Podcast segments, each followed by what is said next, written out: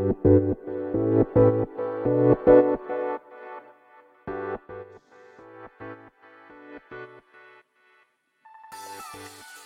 い、始まりました。本を読んでは独り言ラジオ。私、変な髪型をしたポンコツ薬剤師こと町田和俊でございます。はい。というわけでですね、今日も読んだんだか読んでいないんだか、積んだんだか積んでいないんだかといった本たちの中からですね、一冊紹介して、ゆるーりと語っていきたいと思います。はい。えー、まあ冒頭ですね、えー、まあ毎度の、毎度のごとくって毎回冒頭で紹介してるわけじゃないんですけど、えー、今週1週間はですね、えー、この、このスタンド FM でですね、えー、大変お世話になっております、えー、尊敬しておりますパパさんことですね、読書術研究家さんの番組、えー、子育てパパ×読書体験ラジオですね。はい。そちらの方でですね、私の番組を応援してくださっているということでですね、えー、冒頭、えー、パパさんへの感謝の気持ちを述べさせていただいて、えー、今日も配信を始めていきたいと思います。はい。えー、パパさんの番組ですけれどもね、えー、本の、まあ、なんていうんですかね、よくパパさんが、なんだ、私の番組のことをですね、えー、同じ読書家としてという紹介をしてくださるんですけれども、パパさんの 読書量に比べたらですね、私なんかもう、なんだ、まあ、月とすっぽんというかですね、もう、なんだ、もう全然 及ばないんですけれども、はい。まあ、同じ読書家と言っていただいて、まあ、大変恐縮でございますけれども、はい。えー、まあ、そんなパパさんの番組ですね。はい。えー、ご興味おありの方は、え、リンクを貼っておりますので、ぜひ遊びに行ってくださればと思います。はい。私もいつもパパさんの番組からですね、いろいろと気づきと学びを得ております。はい。で、えー、まあそんな、えー、で早速ですね、まあ本編の方に、えー、行きたいと思いますけれども、本日紹介する本はですね、どこからが病気なの？はい。えー、市原慎さんですね。はい。えー、ネット上ではですね、病理病んでるという、えーヤンデルさんですね。有名な方でございますけれども、その市原さん、まあ、市原先生ですね。の本でございますけれども、こちら、ちくまプリマー新書ですね。はい。2020年1月10日、初版第一釣り発行。そして2021年5月15日、初版第3釣り発行となっております。で、えー、まあ、いつものようにですね、なんだ、まあ、本を手に取ったきっかけ、そして、えー、まあ、本の紹介ですね。そして感想という3部構成でいきたいと思いますけれども、まあ、まずこの本を手に取ったきっかけなんですが、まあ、まず、まあ、私、この本はですね、つい最近買ったんですよ。はい。えいつもえー、行きつけにね、しております、桑畑書店書店さんですね。えー、桑畑書店さんに注文して、まあ、購入したと。はい。で、前回と前、前回じゃないな。前回の第一の5億年、そしてちょっと前に放送した、あ、てか配信した土、土を育てると一緒に購入しました。あともう一個、あれか、前回は、あれか、10代の農家。はい。まあ、その4冊ですね、一緒に購入したんですけれども、はい。で、まあ、この本自体はですね、まあ、先ほど紹介したように、2020年に、まあ、初版 発行というところで、この本の存在はずっとこう気になってたんですよ。はい、私ね。まあ、一応、まあ、ポンコツながらもですね、まあ、日々薬剤師としてですね、仕事をしておりますので、まあ、このテーマね、どこからが病気なのっていう、このテーマというか、このタイトル、まあ、惹かれないわけがないという感じなんですけども、まあ、ただですね、なかなか、なんつうんですかね、別に特に理由はないんですけど、手にな取らなかったというか、後回しにしていましたね。はい。まあ、他の本の方にこう手が伸びてしまっていたというのが、まあ、正しいところなんだと思いますが、はい。で、このですね、もうタイトルはですね、まあ、日々こう、なんつうんですか、私自身ですね、患者さんと話す中で、なんかこう、患者さん自身から問われているというか、そんな感覚になっておりいるので、まあ、やっぱりこの本を避けては通れないな、というところもあってですね、まあ、手に取ったというところでございますし、まあ、ちくまプリマー新書の本はですね、まあ、私の番組でもですね、何冊か紹介してきましたけれども、まずお値段が安い。はい。まあ、1000円以内ですかね、大体ね。はい。っていうところと、まあ、基本的にはこのちくまプリマー新書というのが、まあ、学生向けというか、学生でも読めるようにという、えー、ところで、とても、なんだ、文章表現がわかりやすいというか、読みやすいものになってますね。はい。まあ、決して内容が簡単だとかっていうわけじゃないんですけど、あの、そういった意味でですね、読みやすくて、なんだろうな、入門書的な、まあ、本が多いので、まあ以前もね、紹介してますし、まだ紹介してないちくまプリマー新書の本もたくさんあるんですけれども、はい。まあそういった意味でですね、手に取りやすい、改めてですね、手に取りやすいなと思って買ったというところでございます。はい。で、まあまだですね、買ったんですけれども、プロローグしか読んでないかな？はい。ですね。はい。まあそんな本でございますが、まあ、早速ですね、まあ、本の紹介に行きたいと思います。はい。まあ、こちらサムネイルの写真を見ていただければわかるんですけど、まず、表紙の帯ですね。はい。えー、の、もう、文言ですね、紹介したいと思います。えー、病んでるのか、元気なのか、フォロワー10万人、10万人の病理医病んでるが教える病気の仕組みとあります。で、えー、背拍子側のですね、ホビーですね、の文言を紹介したいと思いますが、ここはですね、目次の文言と被るので、表紙ですね、表紙じゃない、ごめんなさい、カバーですね。カバーに書かれている、まあ、本。あ、本じゃねえ、本の概要が書かれている、えー、まあ、一文じゃないですね、四文ですか。はい。を、まあ、紹介したいと思います。私たちは元気な時もあれば、病気の時もある。癌ですと診断されても自覚症状がない場合もある。その境界線はどこにあるのだろう。病理ヤンデルが教える病気の仕組み。はい、と書かれております。ではですね、早速、えー、目次ですね。はい。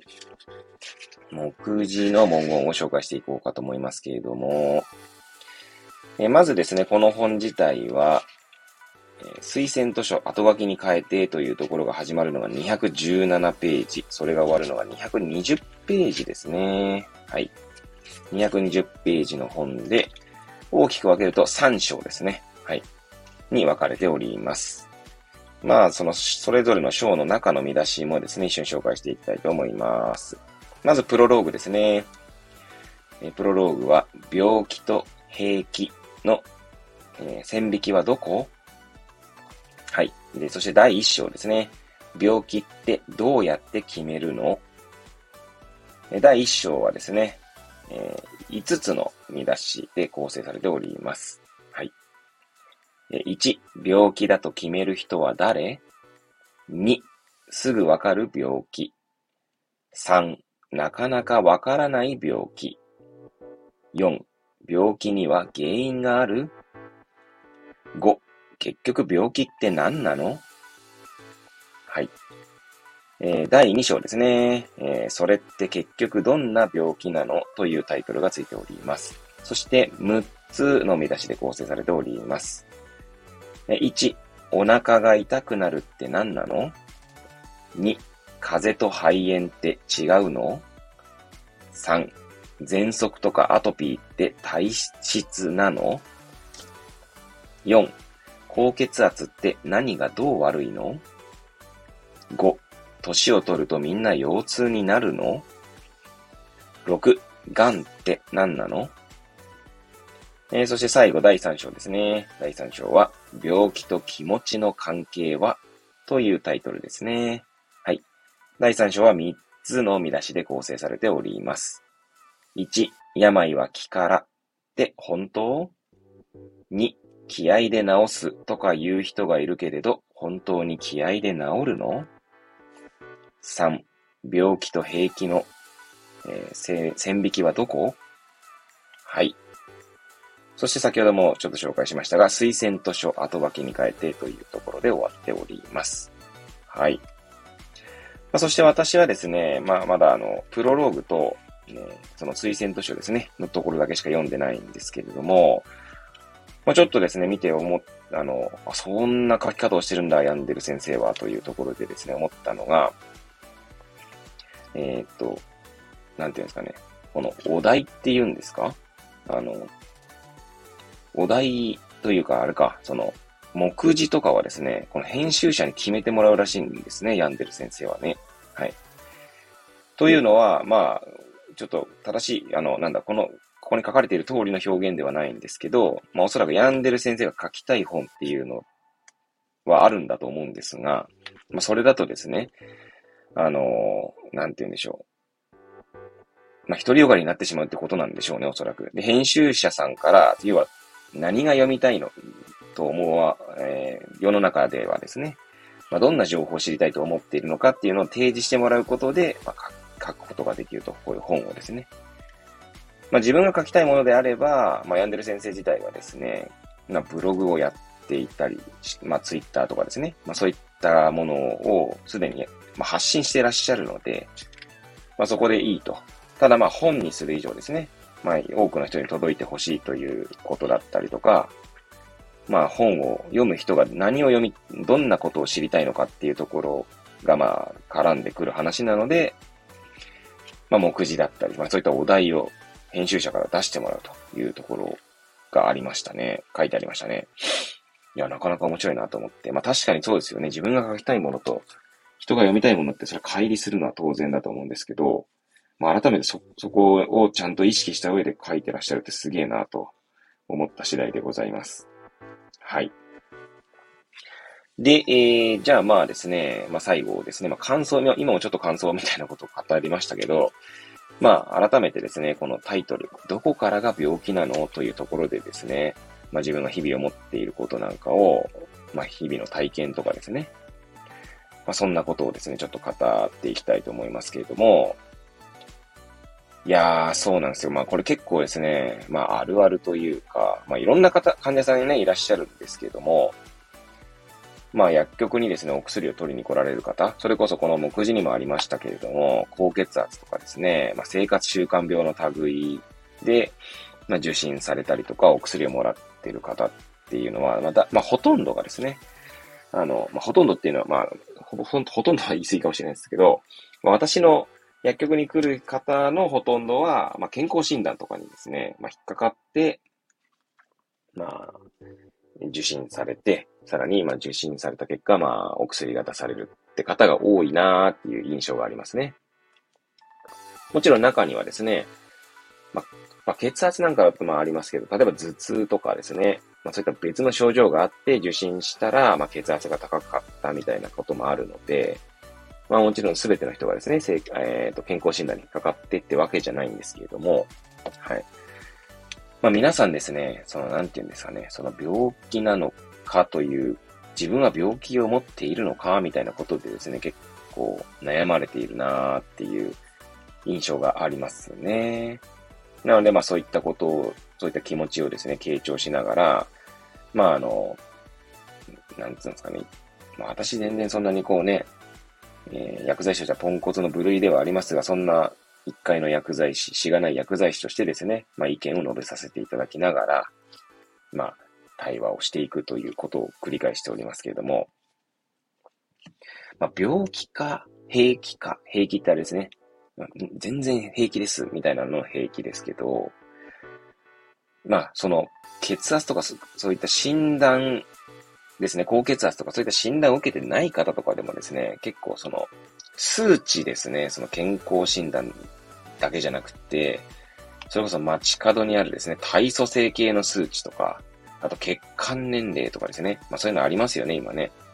そういったものにも、こう結構き、まあ、なんだろうな、気にされるというのか、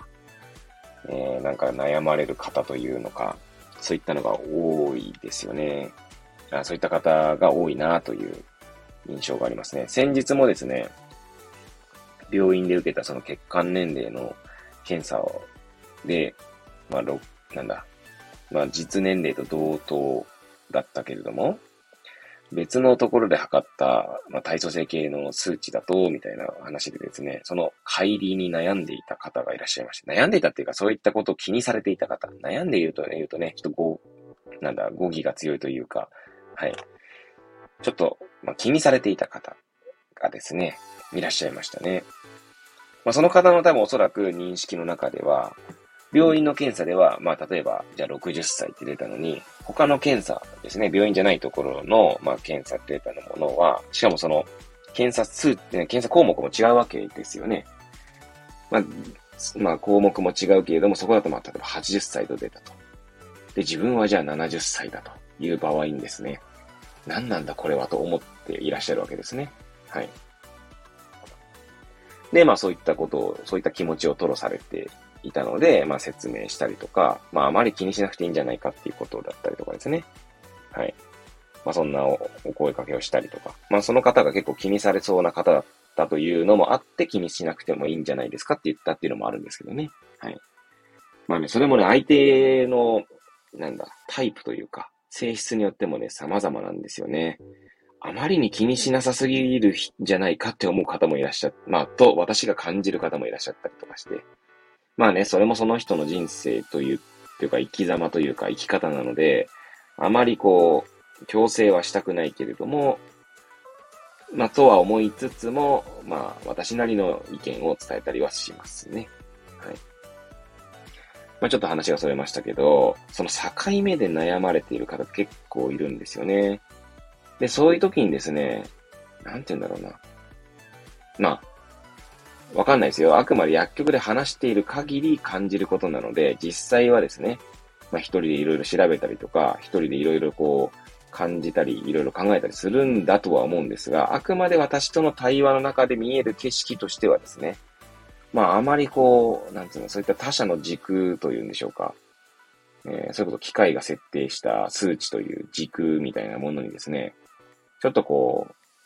踊らされすぎてるんじゃないかなって感じることもあるんですね。そしてまた、あの、いや、そこでこう何か調べたりとかしないのかな、この人はって感じることがあるんですね。あくまで感じるんですよ。なので、私がそう感じているだけなので、まあ、実際はいろいろ調べた結果、薬局で私と話しているかもしれないので、まあ、そこはわかんないんですけど、ただまあ、その言葉の端、端々からですね、まあ、そんなことを感じるっていうことがありますね。で、これって結構別に病気か兵器かとかだけじゃなくても、まあ、常日頃ですね、まあ、そんな場面にはいっぱい出くわしておりまして、まあ、例えば今日で、今日が収録している日の、まあ、前日であるですね、まあ、昨日か。昨日ですね、あの、うちの薬局の、まあ、従業員の方がですね、えー、なんだろうな、言っていた言葉で、まあ印象的だったのがありますが、まあうちの薬局ではですね、まあ未だにですね、未だにって言い方も変だな。まあ、あの、来てくれた患者さんの、まあ、体温測定とかもやっているわけですね。まあそれはそのコロナ禍に始まったもので、まあまだ続けていらし、いるんですけど、別にそれは別に続けていて、いいとか悪いとかってことを言いたいわけじゃなくて、続けているんですけれども、事実としてですね。あの、顔認証、顔認証とか顔をこう画面に映して、まあ、表面温度を測っているっていうことなんですけど、まあ、ある患者さんがですね、えー、まあ、それを表面温度測っているときに、まあ、対応したうちのスタッフにですね、まあ、この言って個人情報が抜き取られてるんだよ、みたいなことを言ってですね、はい。あの、で、それ、その話を聞いて、まあ、その患者さんとスタッフのやりとりの中ではですね、そのスタッフとか、えー、そうなんですか？って言って、まあそこは終わって、で、まあちょっと、ちょっと時間が経った後にですね、そのスタッフが、まあ別のスタッフとの雑談の中でですね、まあその話をしていたんですけれども、まあ、なんつうんだろうな。まあ、こんなもんだっていう、まあ、なんつうんですかね。こんなもんだと思ってはいるんですけど、まあ改めてそこでですね、いや、それの、なんつうんだろうな。それで本当なのかとかですね。まあ本当なんだと思うんですけど、本当なのかとかですね。